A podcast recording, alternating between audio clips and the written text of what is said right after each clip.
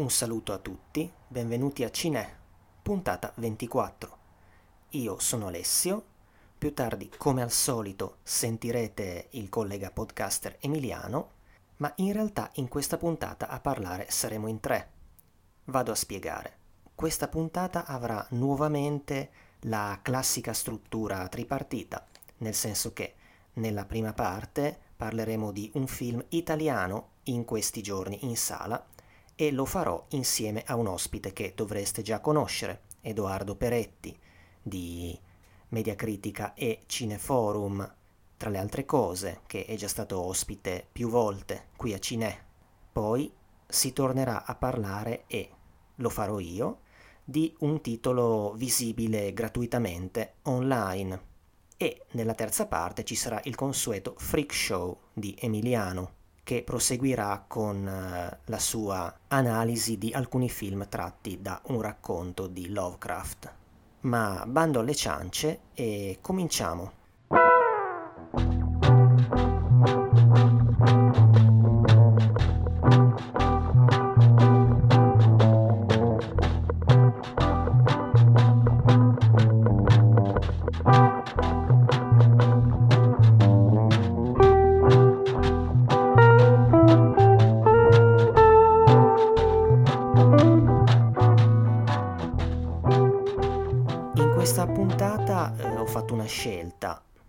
Che riguarda la scelta dei primi due titoli di cui ci sentirete parlare, ho cercato due titoli collegati fra loro da, beh, dalla modalità narrativa, nel senso che sono entrambi film a episodi, anche se questi episodi hanno una taglia ben diversa, e dall'elemento, chiamiamolo surreale, anche se nel secondo caso in modo più deciso e più nero.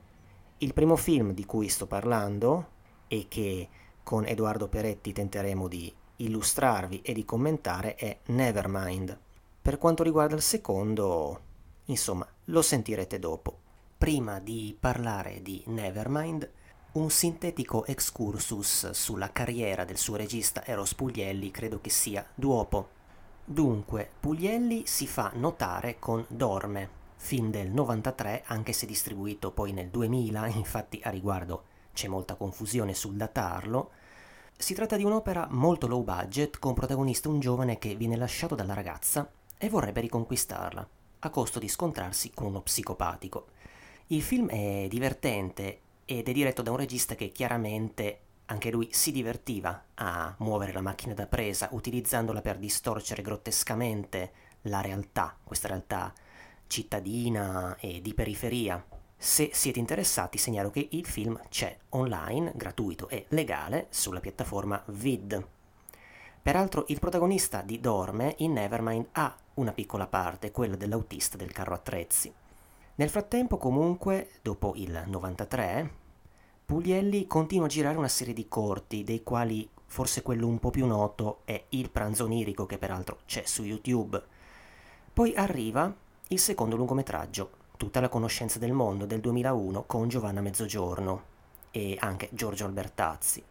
Il regista a riguardo, cercando in rete, eh, avrebbe dichiarato che l'ambizione era già qui, quella di chiedersi chi siamo e perché siamo qui. Ricordatevi un po' di questi interrogativi esistenziali quando parleremo di Nevermind.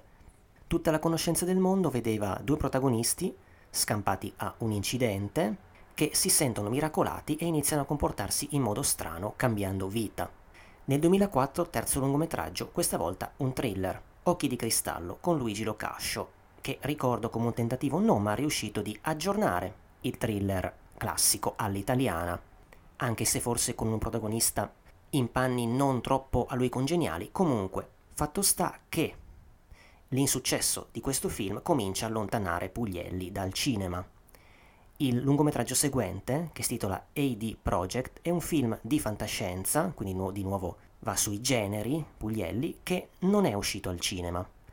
Nel cast c'erano ancora la Mezzogiorno, c'era Albertazzi e anche Valerio Mastandrea, dopodiché il regista si piazza in televisione cominciando a girare una serie di fiction, alcune con una connotazione di nuovo un po' di genere, altre meno. Da un lato ci sono state Zodiaco, Viso d'Angelo, Il Bosco, ma anche Il bello delle donne alcuni anni dopo. Questo è il titolo completo della serie. Ecco, è solo negli ultimi anni che Puglielli è riuscito a tornare a finalizzare, passatemela, due film. A febbraio era uscito abbastanza inosservato Copperman, con Luca Argentero nei panni di un adulto bambino, abbandonato dal padre e legato a una ragazzina, che diventa una specie di supereroe. Film, a quanto pare di capire, non l'ho visto, di qualche ambizione nella creazione di un mondo, del mondo del suo protagonista. Per capirci, qualcuno fa riferimenti in rete a Il favoloso mondo di Amélie. E poi questo film, Nevermind, girato in pochissimi giorni, ma in cinque anni, nel senso che cinque anni fa è stato girato uno degli episodi che lo compongono, poi un altro e in un terzo momento il resto. Nevermind, che ha come sottotitolo Strano ma vero, è uscito il primo agosto per Minerva, dopo aver vinto l'ultimo Fantafestival. Puglielli lo scrive insieme a due sceneggiatrici ed è interpretato da Paolo Sassanelli, Andrea Sartoretti, Giulia Michelini, Massimo Poggio, Alberto Molinari. Nel momento in cui registro, purtroppo il film risulta soltanto in due misere sale in Italia. Ma insomma, invitiamo comunque ad appuntarvelo, mettiamola così, e magari a dargli una possibilità.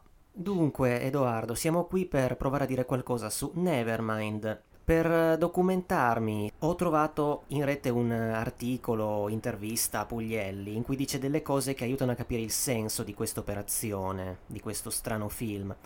Lui dice che Nevermind avrebbe dovuto intitolarsi Può succedere, ma c'era stato un periodo in cui sono usciti diversi film con titoli simili, e quindi si è optato per Nevermind, che è un po' un atteggiamento, è il suggerimento da dare allo spettatore. In un film in cui i personaggi cercano spiegazioni nelle cose e le cose vanno come vanno, è la condizione umana, è il rapporto con lo sconosciuto.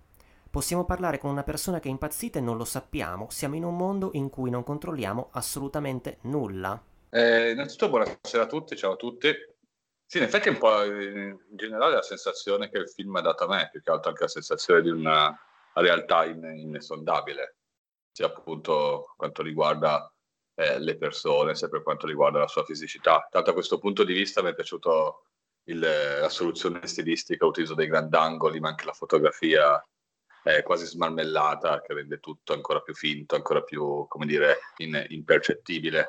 Eh, effettivamente sì, nel senso... Mh, che è un film che tra l'altro tra le righe parla appunto della, in qualche modo dell'impossibilità di rapportarsi davvero con l'altro, di, di conoscere a fondo la realtà che l'altro rappresenta.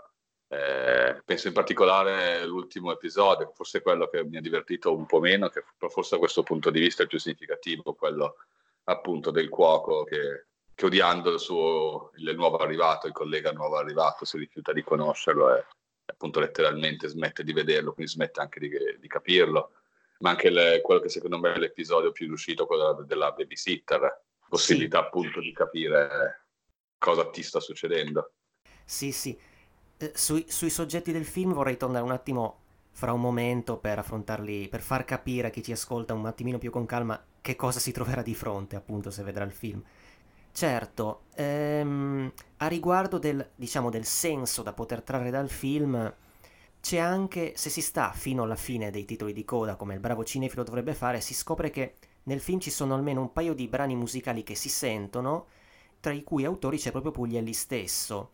E uno di questi brani dice qualcosa tipo uh, you, you don't care, you never really care, ma a parte questo anche alcune battute che nel film si sentono, aiutano un po' a capire il senso o non senso del film. Il film si apre con il, questo psi- professore, ehm, psichiatra, speaker che dice cose del tipo non si può pensare di, da- di dare risposte corrette a domande errate. Quale domande? Evidentemente si allude a che senso ha quello che facciamo. O più avanti si sente una frase come nella vita nessuno sa realmente cosa sta facendo, insomma, frasi forti che però a conti fatti sono un po' indizi su quello che ci voleva suggerire Puglielli. Ma a parte ciò, addentrandoci meglio a cosa c'è nel film. Dunque, il film è un film episodi, è composto da quattro episodi più uno che fa da cornice e i passaggi da uno all'altro sono agevolati dal passaggio di un personaggio da uno all'altro. Per esempio, il compagno della protagonista di La Babysitter, cui tu accennavi, diventa il protagonista del terzo, poi nel quarto, cui tu pure accennavi prima, ritroviamo come, prota- come protagonista un personaggio che abbiamo già visto non in un episodio, ma in uno dei momenti di passaggio che punteggiano il film, quelli appunto con, con lo psicanalista. Puglielli parla di, ha parlato di ispirazioni per questi episodi nate da visioni e piccoli spunti. Per esempio, avviandoci verso il primo episodio, il ravanatore, ebbene sì, nasce dall'osservazione del protagonista, Alberto Molinari, che si sistemava il microfono sotto i vestiti su un altro set. E da qui è partita la fantasia del nostro Eros. E a riguardo, appunto, farei una cosa un po', forse un pochino noiosa ma utile, cioè mi addentrerei un attimo a raccontare brevemente i soggetti dei vari episodi. Prima del quarto ti fermo un attimo. Ok, allora, vabbè, c'è appunto l'episodio Cornice, quello che hai accennato tu, c'è il professore che appunto partecipa a questa trasmissione radio, poi cerca inutilmente per qualche minuto di addentare un bombolone al cioccolato, non riuscendoci perché questo professore è praticamente un divo della psicologia, in pratica viene fermato da chiunque che gli chiede consigli fino a che non accade un incidente.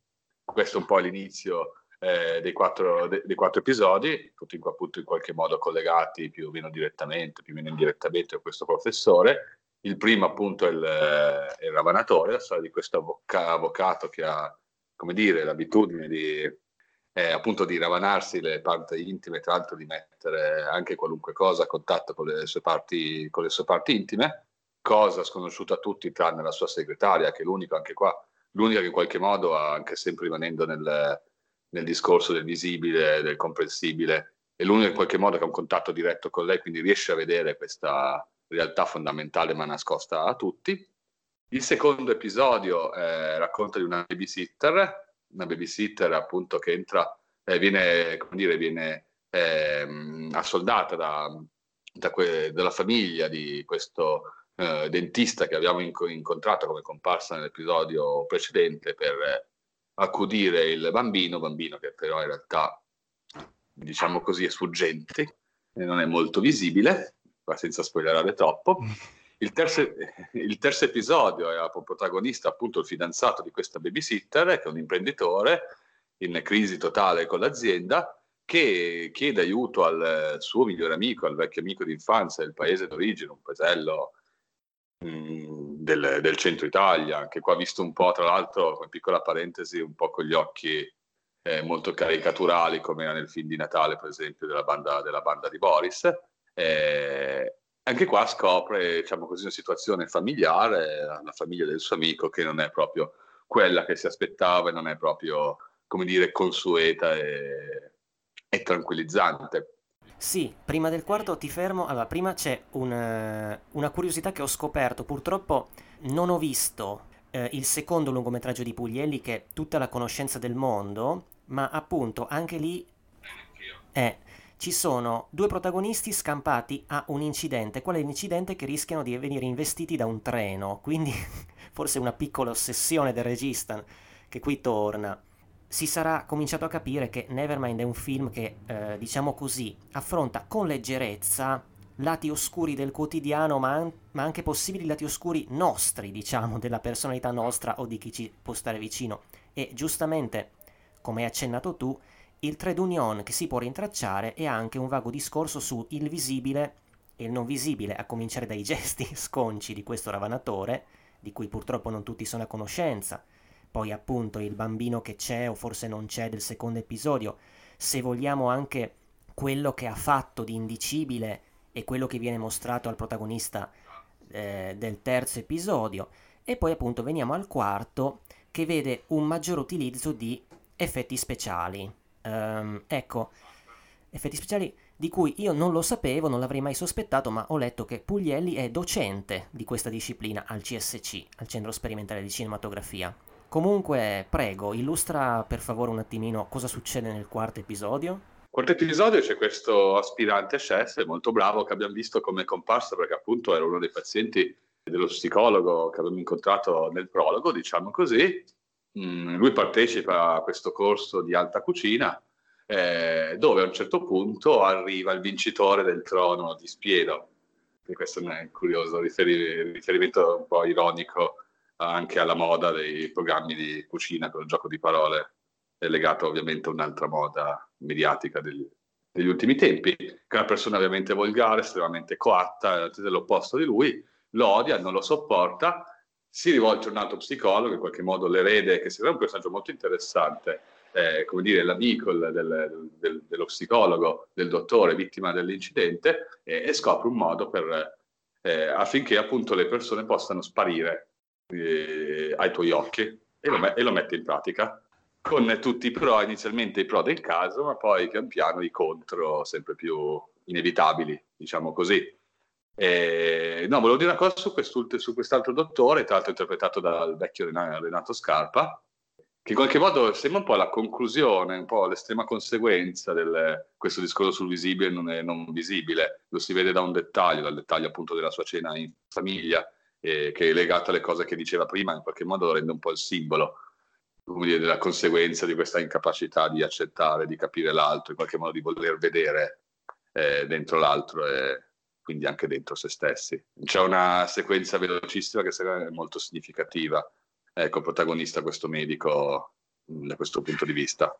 Sì, hai fatto bene a soffermarti un attimo su questo secondo, diciamo, personaggio di psicologo, psichiatra, secondo te cos'è più?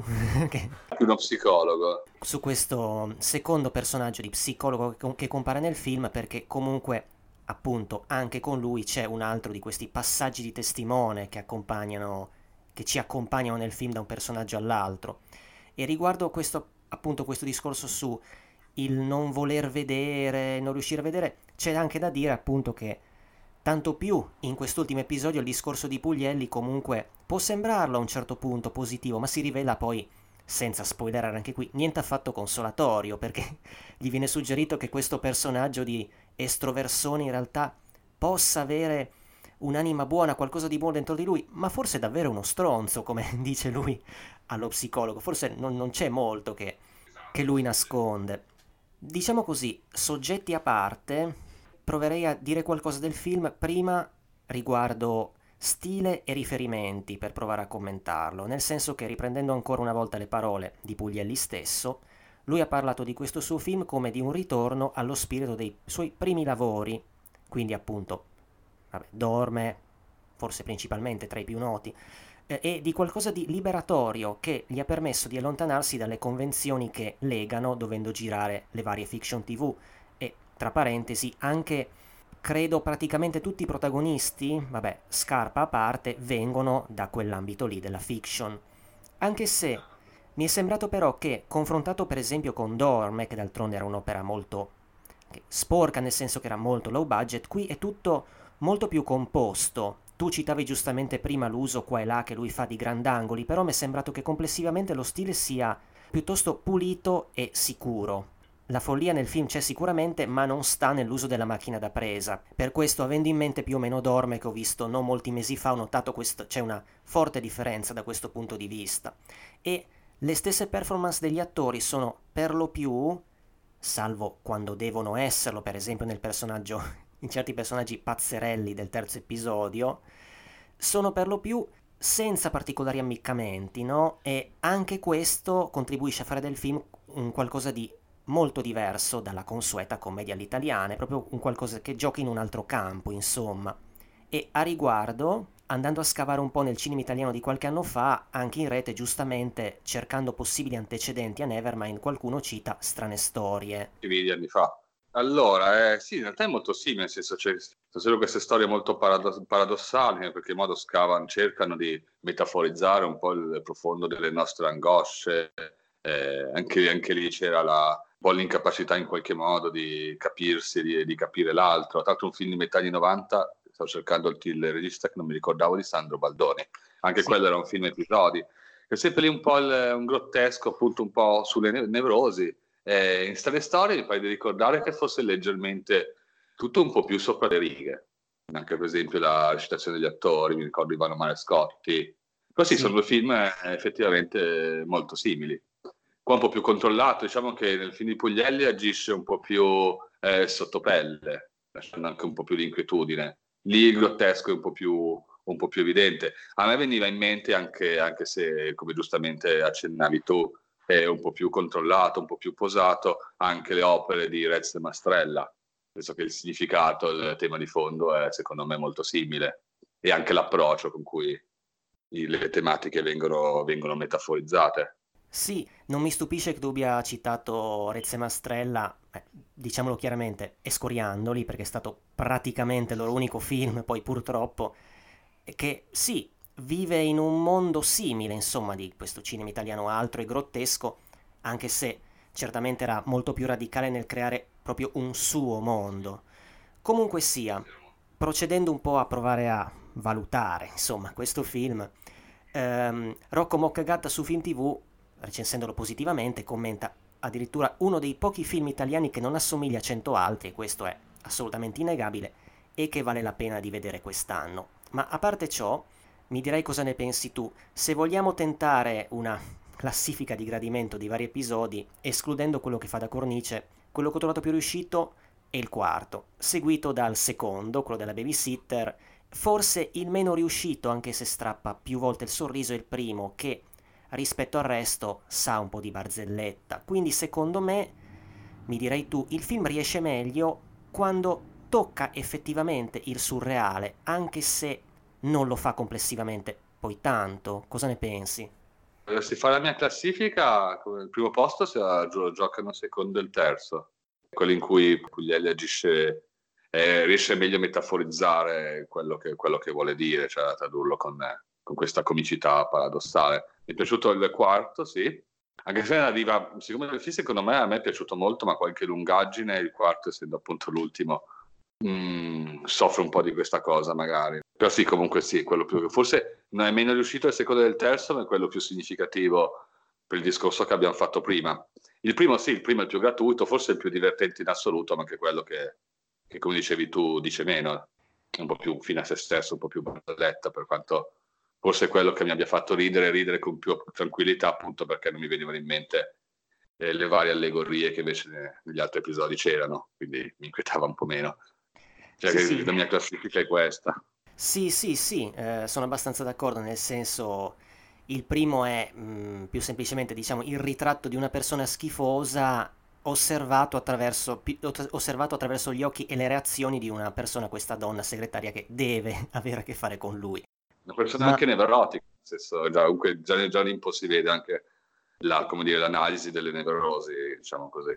Ok, proseguendo un po' a fare un po' di critica del film, insomma, confrontando, confrontandoci con altre critiche intercettate, in questo caso in rete, ho letto almeno una recensione che non, non diceva bene del film, ma su cui mi direi tu non, non sono molto d'accordo, probabilmente a quanto ho capito non lo sarai neanche tu, che parlava di un eccesso di nonsense che rende addirittura il film qualcosa che proprio non si riesce ad afferrare. Confesso che dopo averla letta mi aspettavo un film ancora più scardinato e folle, cosa che tutto sommato non è, anzi, ripeto, in tal senso avrei voluto dal film forse qualcosina di più spingendo il pedale del surreale, ma io trovo che Puglielli comunque nel film riesca a interessare quasi sempre a quello che capita ai suoi protagonisti. Diversi episodi in tal senso sono intriganti, tu dicevi c'è qualcosa che lavora sotto pelle, in effetti un pochino sì, perché riesce a insinuare qua e là, penso per esempio al secondo e al terzo episodio, soprattutto persino di tocchi di suspense.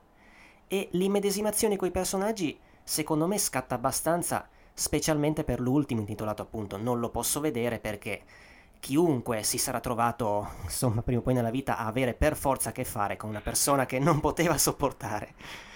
E um, un'altra osservazione anche che non mi trova poi tantissimo d'accordo è che queste storie il regista si rifiuta di chiuderle, ma più o meno, questo secondo me vale soprattutto per il primo episodio, gli altri più o meno eh, un finale, anche se non col botto, ce l'hanno, anche se ecco, sì, eh, ecco. Cioè, direi che è abbastanza chiaro anche qua, anche soprattutto nel secondo e nel terzo. Cioè, non è didascalico, ma si capisce. Sì, sì, sì. È però vero che eh, il finale vero e proprio di tutto il film, appunto, che va, diciamo, va a incrociare un paio di episodi, mettiamola così, non va a chiudere il film mettendo un punto fermo, ma d'altronde, eh, leggendo le dichiarazioni di Puglielli si capisce meglio il perché, non, non gli interessava comunque farlo. Cioè, comunque racconta in generale una realtà paradossale è impercettibile, quindi ci sta anche come finale complessivo, un finale altrettanto paradossale in qualche modo, perché è coerente e si sta per quello che è il senso complessivo del film. E sono d'accordo con te, cioè, non condivido la recensione che hai citato, perché anche secondo me mh, mm, forse il difetto che poteva anche schiacciare sotto certi punti di vista ancora più sul pedale del paradossale, non certo che troppo del surreale, scusami, non certo che troppo surreale.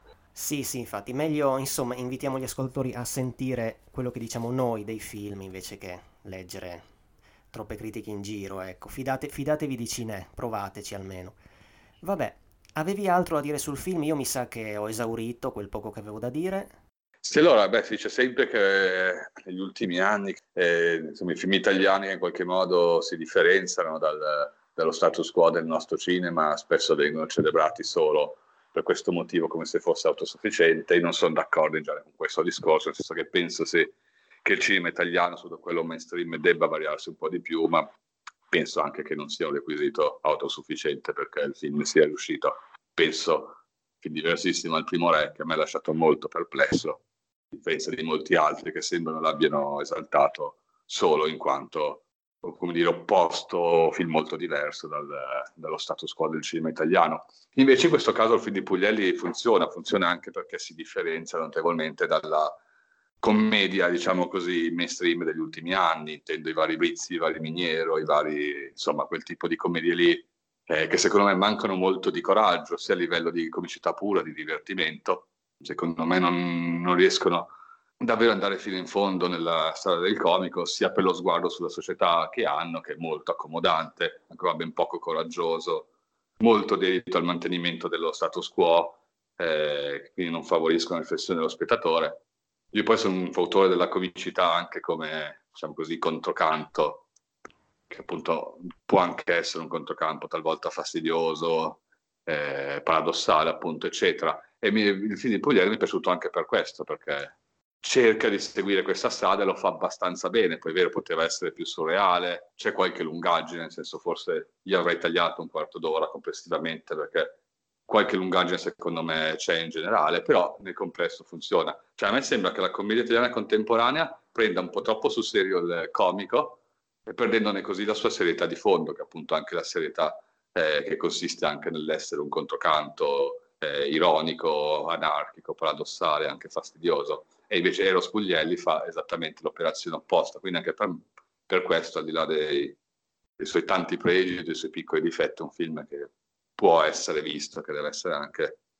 Eh, che spero tra l'altro non soffra troppo, speranza inutile probabilmente, questa distribuzione estiva che l'ha mandato abbastanza al macello, anche a livello di comunicazione e di pubblicità. Sì, sono abbastanza d'accordo, insomma, è, è un film non convenzionale e purtroppo in quanto tale è relegato a un pubblico di nicchia, ha avuto questa uscita in piena estate da parte di comunque una casa di, di, livello, di livello medio e vabbè, infatti al momento in cui stiamo registrando mi risulta che a Torino sia già stato smontato. è durato quel che è durato, l'ha visto, l'ha visto chi l'ha visto, era passato anche a Roma, tra l'altro Festival di Roma dell'anno scorso. Vabbè, direi che ci siamo dilungati abbastanza, abbiamo provato a illustrare che cos'è Nevermind e a questo punto vi invitiamo a cercare questo film, magari non un bellissimo film, ma un film eh, sicuramente interess- interessante e diverso, una commedia diversa, insomma, che, che vi darà qualcosa. E quindi va bene, ti ringrazio Edoardo e alla prossima. Grazie a te, grazie a tutti quelli che hanno avuto la pazienza di ascoltarmi.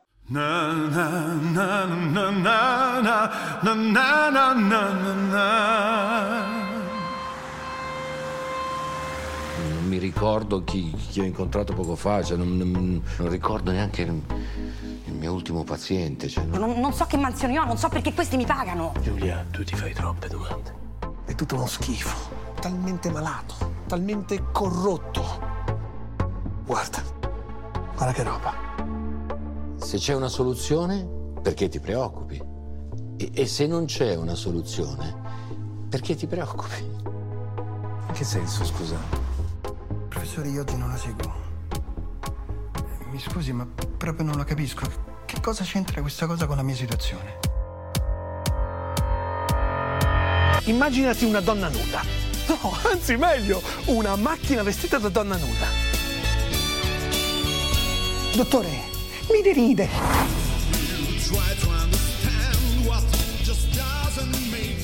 Cancella tutte le tue tracce e sparisci da lì immediatamente, capito?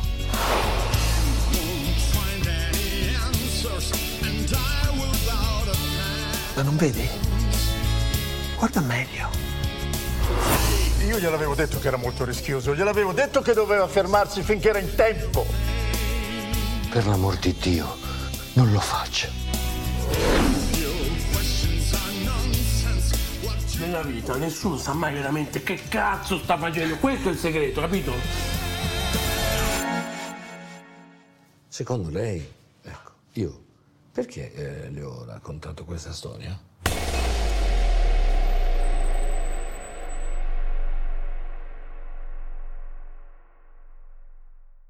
Dunque, passiamo al secondo film e allo spazio che torna a essere dedicato a titoli che potete vedere in modo gratuito e legale, diciamo di sì, ma su questo tornerò dopo, online, comodamente, da casa vostra, spero su un portatile e non sullo smartphone. Il film di cui volevo parlarvi oggi si intitola Adrenaline. Adrenaline, le films. Si tratta di un film bizzarro, aggettivo banale ma insomma è difficile non usarlo, che a suo tempo fu un relativo caso. A suo tempo, quale tempo?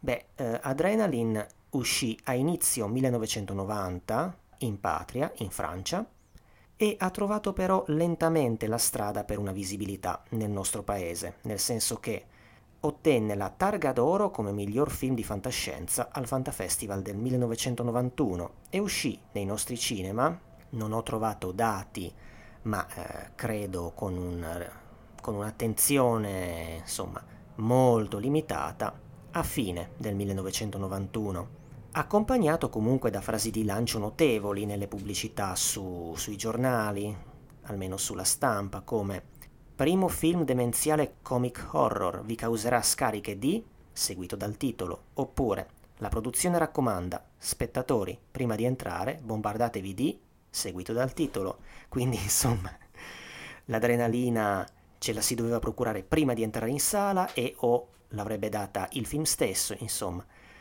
Ancora altra frase di lancio, se siete caricati a pallettoni potete venire a vedere Adrenaline.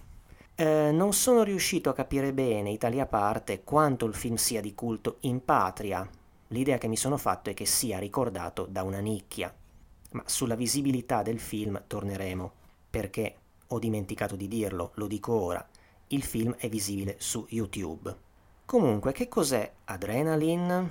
Ma eh, definirlo film episodi non rende benissimo l'idea, perché il film in realtà è un assemblaggio di cortometraggi che ha permesso a questi corti, che non erano per forza nuovi nel 90, di avere la loro brava visibilità, ad opera di un gruppo di sette registi, che in ordine alfabetico sono Anita Assal, Barthélemy Bompard, Philippe Dorison, John Hudson o Hudson, non lo so, Jean-Marie Maddeddu, Jan Piquet e Alain Robac.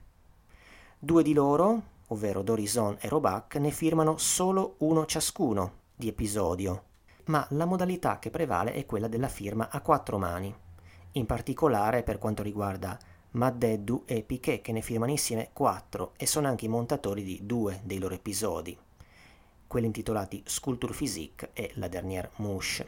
In generale alla scrittura sono accreditati cinque di questi sette realizzatori nei vari episodi e sono esclusi la, dai credits di scrittura la Assal e Hudson, più altri due nomi aggiuntivi di sceneggiatori e Jean-Marie Maddeddu, questo volto molto stempiato, lo ritroviamo anche come attore in cinque di questi corti, mentre Jan Piquet è protagonista di uno del segmento ambientato sul metro. Ecco, in generale, questi corti, dei quali uno è brevissimo e un altro, quello col, con cui il film si apre, e su cui fra poco torneremo, si rivela essere anche una sorta di cornice che inframmezza gli altri, sono grossomodo accomunati dalla cifra del grottesco. Sono surreali, in alcuni casi più marcatamente orrorifici, anche se sempre con una, con una vena, anzi forse dire vena è poco, di umorismo. In alcuni casi mancano di un vero e proprio finale. Propongono delle idee, delle situazioni, sono come delle veloci schegge, anche se attenzione, sul Mereghetti leggiamo non schegge d'orrore ma un lungo incubo. Comunque, schegge o meno, questi segmenti sono basati su situazioni da incubo. Più volte i protagonisti si ritrovano a essere in trappola e non è detto che ne escano vivi. Quanto all'aspetto estetico, alla fotografia, alcune volte questi corti optano per una fotografia in bianco e nero, come nel caso di 4, se non erro, di questi episodi, compreso quello Cornice, in cui il bianco e nero è diverso, è più bruciato, ha dei bianchi abbaglianti. Qualche altra volta la fotografia a colori è grossomodo naturalistica, invece in, nell'episodio Corridor eh, troviamo una foto- fotografia più calda. Ma procediamo a illustrare un po' questi episodi, cominciando a farlo nell'ordine in cui sono proposti in, in Adrenaline e a un certo punto, insomma, quest'ordine lo romperò cercandone una linea tematica. Dunque, il film si apre con questo personaggio di un non vedente che attraversando delle specie di dune, il paesaggio così grigio a qualcosa di lunare, si avvicina a noi, si ritrova, tagliando un po' corto, involontariamente in fila dietro un sacco di altri non vedenti che stanno così in piedi. E tra un episodio e l'altro il film ci torna su, su queste persone, continuando a mostrarci lente, carre- lente carrellate su di loro, accompagnati da un suono come di uno sciacquio. Questi frammenti sono pressoché intercambiabili e il tutto trasmette un senso di mistero, rilanciato di volta in volta. Anzi, i finali beffardi o effetto che sono caratteristica di quasi tutti gli episodi del film, qui sembrano mutarsi quasi in un quiz per lo spettatore che non può che chiedersi ma questi che cosa stanno facendo? Cosa aspettano? Cosa ci sarà davanti a loro? E un indizio c'è quando a un certo punto li si sente ridere. Senza spoilerare diciamo che questo episodio, proposto in questo modo qui, ha senso appunto in relazione agli altri. Alla fine del film finisce anche questa sorta di episodio, alla fine del film termina praticamente anche questo episodio. Dopodiché si passa al colore, in un segmento in cui vediamo un ragazzo che in una stazione della metro desolata aspetta un convoglio.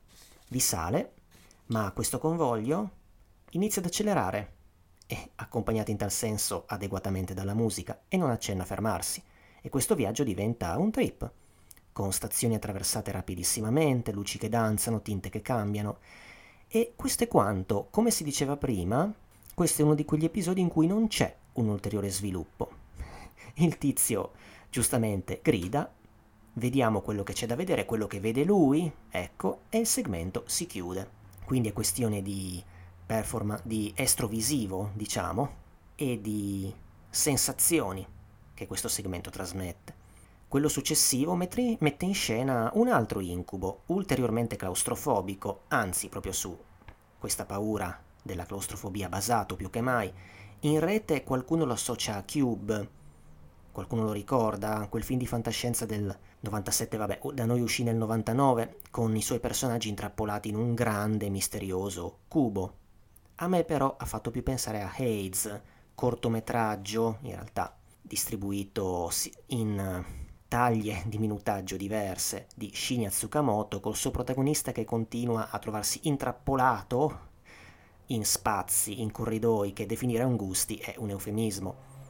In questo segmento di Adrenaline c'è questa donna che si risveglia nella sua camera, in cui le cose intorno a lei iniziano a cascare. Perché? Perché il soffitto della stanza si sta abbassando.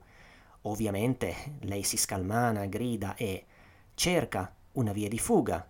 Alla fine forse la trova e mi fermo con questo, forse. Segue un episodio che, mm, ma, è quello che mi ha lasciato un po' più perplesso. È quello più breve, è basato appunto su una piccola idea sviluppata in modo lampo. Secondo me, a differenza di molti degli altri, lascia un po' il tempo che trova, anche se è tra quelli che possono turbare anime sensibili, in modo particolare animalisti. Occhio, in realtà non si vede nulla, ma si immaginano delle cose, mettiamola così. L'episodio seguente è più riuscito e mette in scena una distopia in piena regola. E uno, e qui veniamo a qualcosa di tematico che collega un po' dei segmenti di Adrenaline, è uno di quegli episodi del film in cui vediamo cose che non rispondono più ai comandi umani o comunque prendono ad agire per conto loro. In questo caso a farlo è un'auto. Il protagonista si mette al volante di questa automobile, ma lei presto fa da sé, perde un pedale, quindi non c'è più modo di, di frenare, chiude dentro il suo conducente che non può far altro che lasciarla andare dove vuole andare. E vedremo che non è solo questione di quest'auto, le automobili stanno facendo qualcosa di drastico, una ciascuna e tutte assieme. Anche questo appunto un incubo di dominio della macchina, di rovesciamento dell'ordine delle cose e l'episodio diciamo dalla valenza, dal respiro più, più ampio in Adrenaline, considerato quello che mette in scena, de- dire di più significa svelare esattamente quello che succede, non voglio farlo. Anche qui non c'è uh, un finale, è come se non ce ne fosse bisogno, insomma. Se vedrete, capirete e eh, altri episodi basati su questa, chiamiamola, rivolta delle cose, ma attenzione, in effetti, ripensandoci, anche quello della metro e del soffitto che cala, vanno praticamente in questa direzione, con personaggi in balia di qualche cosa di tangibile, comunque di meccanico, che non risponde più alle loro esigenze, anzi, mette loro paura e rischia seriamente di farli fuori, rimaniamo sul rischia, Altri episodi sono tra i seguenti Embouteillage, non uno dei più felici, secondo me, in cui sostanzialmente il protagonista si trova a lottare in casa contro una bottiglia che non vuole aprirsi, e poi TV Buster, che secondo me invece è uno dei migliori. Sarà che l'idea di una televisione, mezzo nelle case di tutti, mezzo amico, no?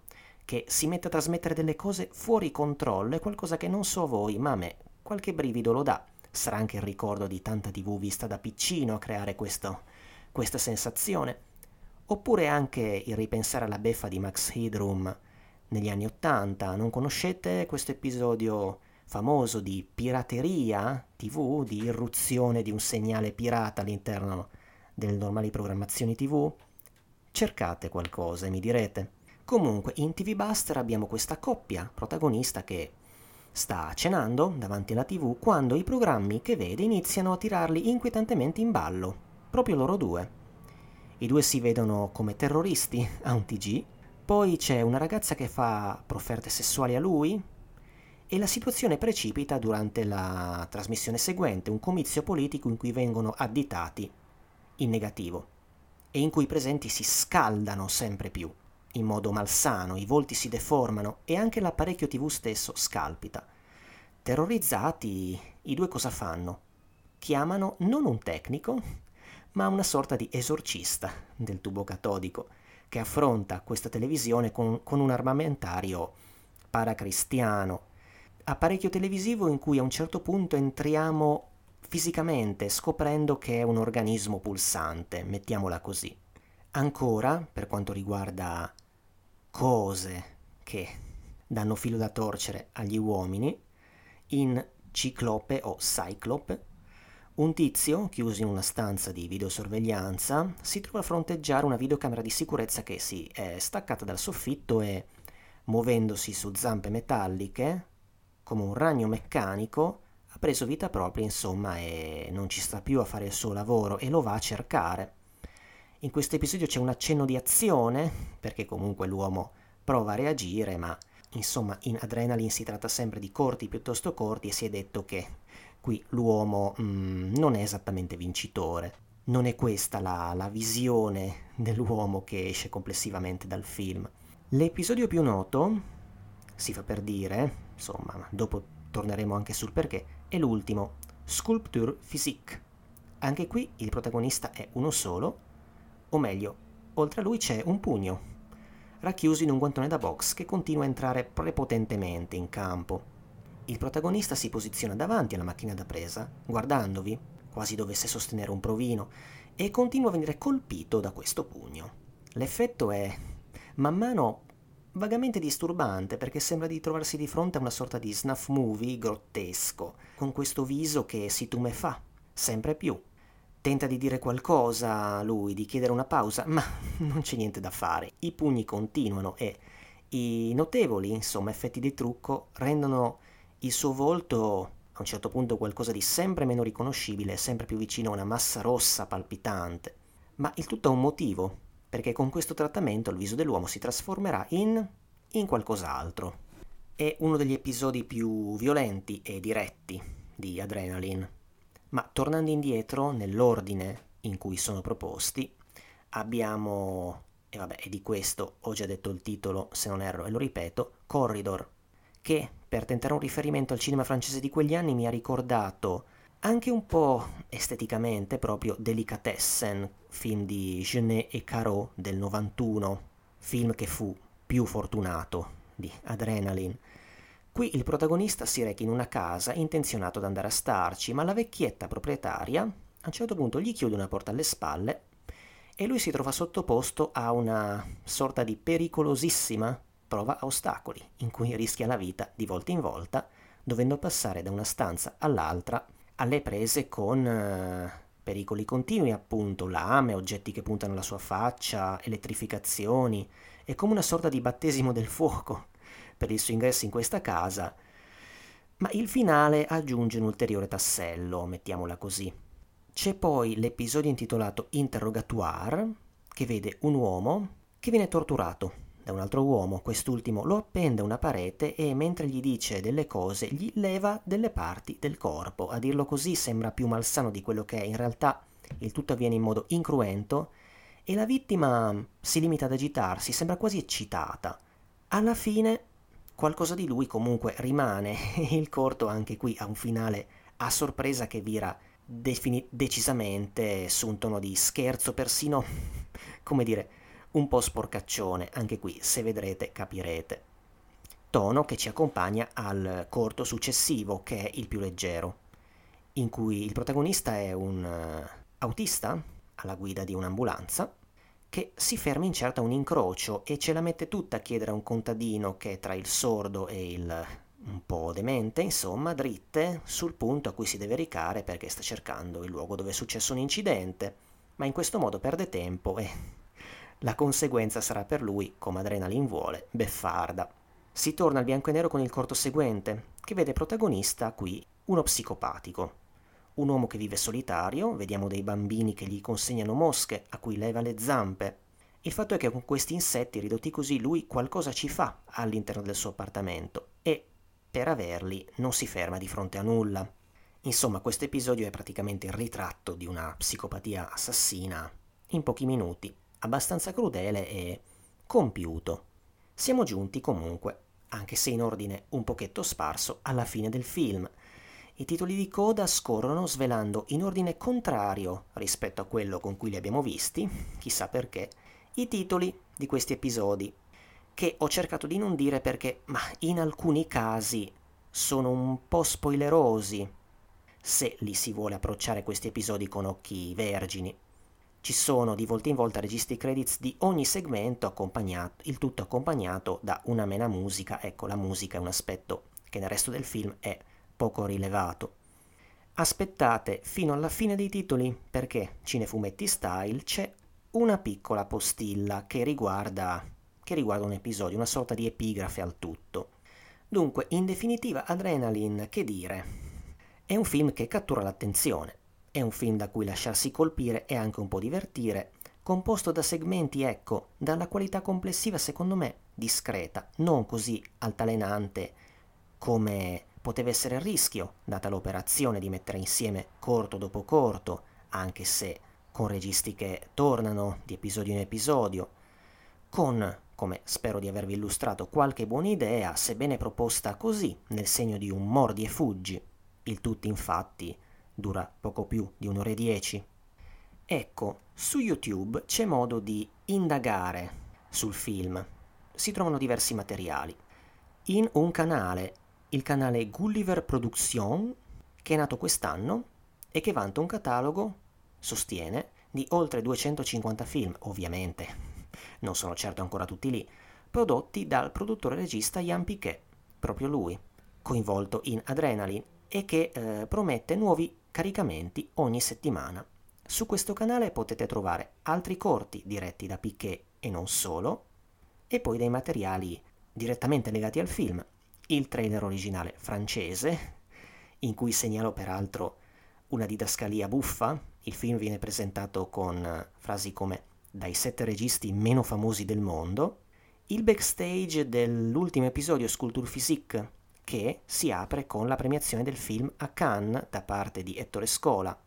Fu premiato come miglior cortometraggio backstage in cui si trovano appunto diverse, diverse, teste parlanti, come si suol dire in questi casi, e immagini dal set.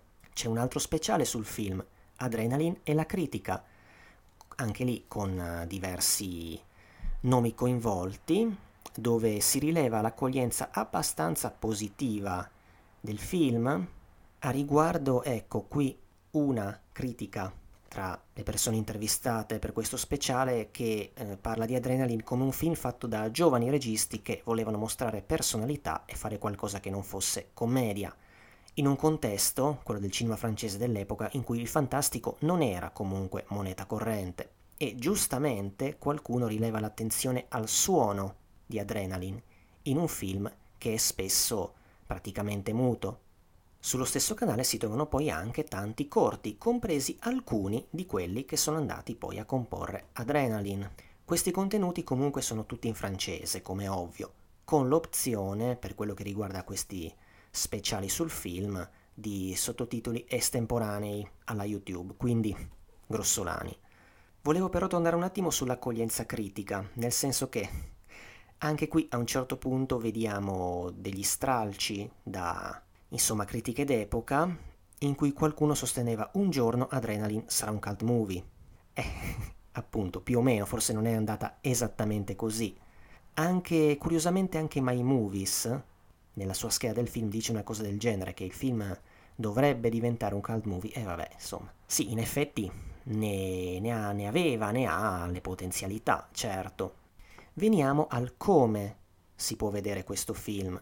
Il film è stato caricato sul tubo, ma non lo trovate nel canale Gulliver Production. È stato caricato da qualcuno, se non ero da un paio di persone, da una VHS. La qualità video è così così. È in francese senza sottotitoli, ma attenzione, molti degli episodi, come detto poco fa, non contengono dialogo, d'altronde hanno un personaggio solo, al centro del film ce ne sono un paio in cui si parla, ma nulla che comprometta la visione, tantomeno se si conosce un minimo di francese comunque non è sull'elemento verbale che si basano questi corti. Quindi non è stato caricato in modo ufficiale su YouTube, ma mi permetto di segnalarlo lo stesso, un po' perché mi faceva comodo parlarne, un po' perché era una vita che volevo vederlo, ma anche perché se non così è difficile vedere Adrenaline, perché non ri- mi risulta mai uscito in DVD, non solo in Italia, ma nemmeno altrove. Da noi sì, fu pubblicato in VHS per eventuali collezionisti che ancora sono in cerca di VHS, beh, segnalo che sul sito Balboni Video, che si occupa anche di vendita di titoli rari, si trova la VHS. Ecco, per essere del tutto onesti, segnalo che anche a volerlo cercare in qualità video più alta, online, sarò più chiaro, anche a cercarlo con Imule, quello che pare trovarsi lì è lo stesso medesimo file caricato su YouTube. Un'ultima piccola cosa, se fate ricerche sul film, attenzione perché c'è un film del 96, se non erro, un action con Christopher Lambert che ha lo stesso titolo. Ok, vi ho parlato di Adrenaline che trovate su YouTube. Hey! S'il vous plaît S'il vous plaît S'il vous plaît Vous connaissez le carrefour de la pâte d'oie? Le carrefour de la pâte d'oie! Le carrefour de la pâte d'oie!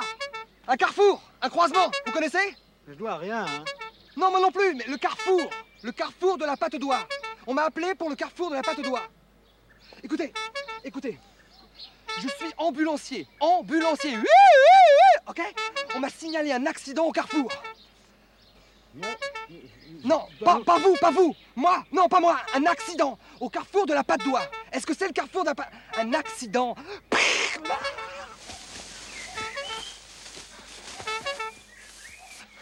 Vous comprenez Un accident. Un accident au carrefour de la pâte d'oie. Le carrefour de la pâte d'oie.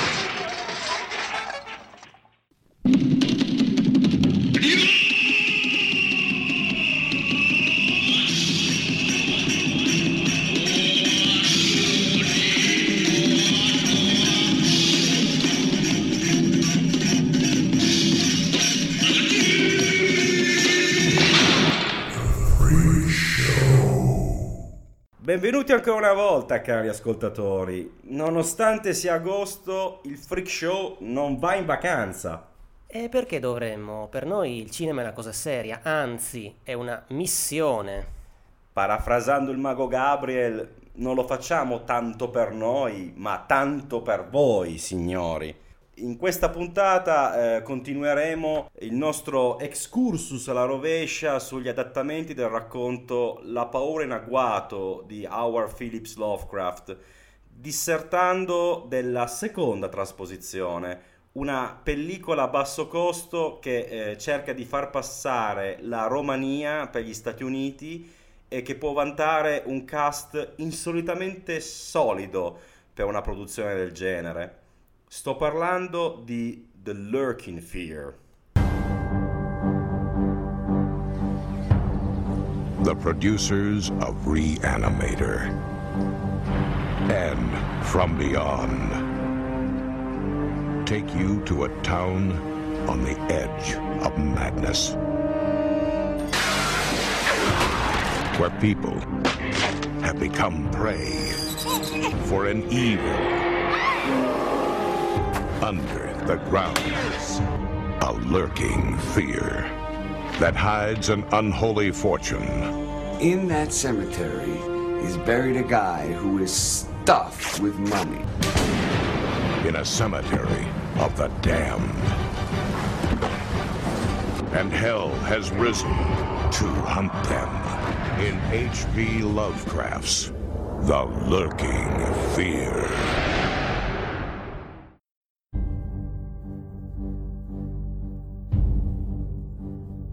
The Lurking Fear è un film del 1994 scritto e diretto da C. Courtney Joyner, sceneggiatore con nel curriculum più di un piccolo cult degli anni 80, su tutti classe 1999 di Mark L. Lester e Prison, l'horror carcerario che segnò l'esordio americano del regista Rennie Harlin. Joyner è qui alla sua seconda ed ultima prova di regia dopo il fantascientifico Il potere della mente, terzo capitolo della serie Trancers. Nonostante sia l'unico adattamento ufficiale del racconto, il film dei tre realizzati è quello meno fedele in assoluto. La trama vede John Martens, un ex galeotto, recarsi a Lefferts Corners, la cittadina di provincia in cui è nato, per recuperare il denaro che il suo defunto padre, rapinatore di banche, aveva nascosto nel locale cimitero, per la precisione cucendolo dentro un cadavere. La cittadina nel frattempo è stata decimata da delle misteriose creature sotterranee e i pochi sopravvissuti si sono rifugiati nella piccola chiesa locale, adiacente al Camposanto, con l'obiettivo di eliminare una volta per tutte la mostruosa minaccia. A complicare le cose vi è un trio di criminali, anche loro decisi a recuperare la re furtiva e il suo macabro involucro. Come in Hemoglobin, anche in questo film, alla fine, il protagonista scopre di essere imparentato con i mutanti subumani. Colpo di scena curioso in entrambi i casi. Benché infatti il tema della parentela mostruosa sia più volte affrontato da Lovecraft, il racconto L'ombra su Innsmouth ne è forse il più celebre esempio, né La paura in agguato esso è completamente assente. Le creature stesse che popolano il cimitero del New England, in realtà il sagrato di una chiesa ortodossa fuori Bucarest, ricordano molto di più i ghoul, figure della mitologia araba che Lovecraft aiutò a diffondere in Occidente, o i Morlock della macchina del tempo, che non i teratologici abomini descritti dal solitario di Providence. La pellicola, prodotta dalla Full Moon Pictures, casa di produzione di Charles Band, sorta sulle ceneri della precedente Empire, fondata dal padre, in origine faceva parte del ventaglio di progetti tratti dall'opera Lovecraftiana che dovevano essere diretti da Stuart Gordon dopo il successo di Reanimator e From Beyond, assieme a Castle Freak, adattamento del racconto L'estraneo, girato in Italia ed esordio cinematografico di Luca Zingaretti, che interpreta un commissario di polizia decisamente speculare al celebre Montalbano, e The Shadow over Innsmouth, progetto altamente ambizioso che vide la luce solo nel 2001 pesantemente rimaneggiato con il titolo di Dagon, titolo quest'ultimo preso in prestito da un altro racconto di Lovecraft che ha la peculiarità di contenere in nuce i principali elementi dei famigerati miti di Cthulhu a cui l'ombra su Innsmouth appartiene. Stando a Joyner, Gordon aveva in mente un period piece ambientato negli anni 30 con protagonista l'immancabile Barbara Crampton, attrice diventata culto con i due precedenti film del regista e recentemente tornata alla ribalta grazie a titoli come Mandy nei panni di una reporter. Quando il progetto passò in mano sua, lo sceneggiatore decise di optare per un altro approccio e dopo aver tentato di scrivere un film con Lovecraft stesso protagonista, concepì un ibrido tra il gangster movie e l'horror. Realizzato in evidente ristrettezza di mezzi, The Lurking Fear non è comunque privo di meriti, il principale dei quali è il cast, di livello incredibilmente alto per una produzione del genere. Il film può vantare infatti nomi come Vincent Schiavelli, grandissimo caratterista italo-americano visto in centinaia di pellicole grandi e piccole, incluso Il domani non muore mai, il secondo James Bond con Pierce Brosnan, e John Finch, attore inglese famoso soprattutto per aver lavorato con Roman Polanski in Macbeth e Alfred Hitchcock in Frenzy, che qui interpreta Bennett, il capo della banda criminale che irrompe nella chiesa a complicare le cose per i protagonisti. Ruolo quest'ultimo per il quale in origine si era pensato a David Hemmings, il protagonista tra gli altri di Blow Up e Profondo Rosso, ma a cui Joyner alla fine rinunciò temendo che, essendo l'attore anche regista, si potessero creare conflitti in termini di leadership. Per gli appassionati di horror, comunque, i due volti più importanti del film sono quelli di Ashley Lawrence, eh, già protagonista dei primi due Hellraiser, qui promossa ad una sorta di Enler Ripley in sedicesimo, e Jeffrey Combs, il primo attore Lovecraftiano della storia, che interpreta il tormentato dottor Haggis. Altro elemento degno di nota è la fotografia di Adolfo Bartoli, sorprendentemente sofisticata e ricca, anche se spesso limitata dalla povertà della location principale e dallo stile di ripresa di Joyner. Il film è infatti girato per lo più con piccoli piani sequenza, alcuni anche decisamente interessanti visivamente, ma la struttura circolare della chiesa in cui si svolge la vicenda, assieme ad alcune scelte di prospettiva, danno al tutto un che di teatrale e poco tridimensionale. Il fatto che molti momenti siano risolti in un'unica ripresa, comunque, non fa altro che sottolineare la bravura degli interpreti, anche se alcune scene d'azione ne risultano penalizzate. Inedito in Italia, The Lurking Fear uscì direttamente in home video negli USA e in diversi paesi europei come Germania e Olanda. Si dice che fu proprio una disputa sul budget di questa pellicola a porre fine al contratto di distribuzione sul suolo americano tra Full Moon e Paramount Pictures.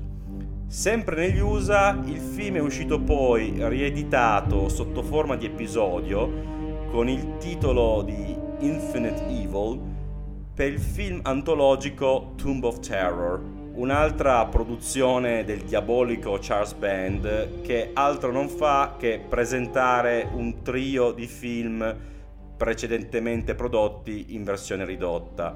Operazione ripetuta con Bunker of Blood, Chapter 5, Psycho Sideshow, Demon Freaks, il quinto capitolo di una serie di veri e propri medley del catalogo Full Moon. Il film ha poi ricevuto un'edizione DVD negli USA nel 2012 ed infine ben due edizioni rimasterizzate in Blu-ray, una americana sempre ad opera della Full Moon e una inglese per la 88 Films nel 2017. Le due versioni sono praticamente identiche sia dal punto di vista della qualità dell'immagine che per quantità di extra e tra le altre cose rendono giustizia al lavoro di Bartoli spesso e volentieri penalizzato nelle versioni VHS. A patirne, di contro, sono i comunque notevoli, visto il budget, effetti di trucco ad opera di Wayne Toth, oggigiorno collaboratore fisso di Rob Zombie tanto per i suoi progetti cinematografici, a partire da La Casa dei Mille Corpi, quanto per l'attività musicale di quest'ultimo. Toth, eh, che può vantare una carriera quasi trentennale, è infatti il principale realizzatore delle scenografie, dei concerti e dei video musicali del cantante e regista americano. Bene Emiliano, grazie per questo tuo apporto, per questo tuo secondo capitolo di un freak show Lovecraftiano.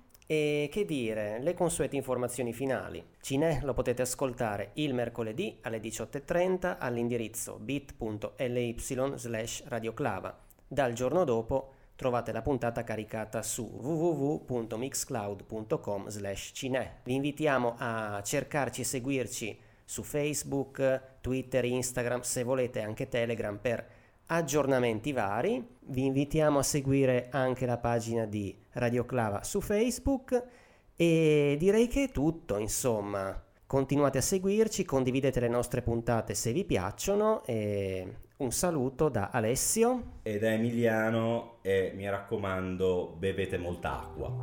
Il brano che state ascoltando è A Good Base for Gambling di Comico.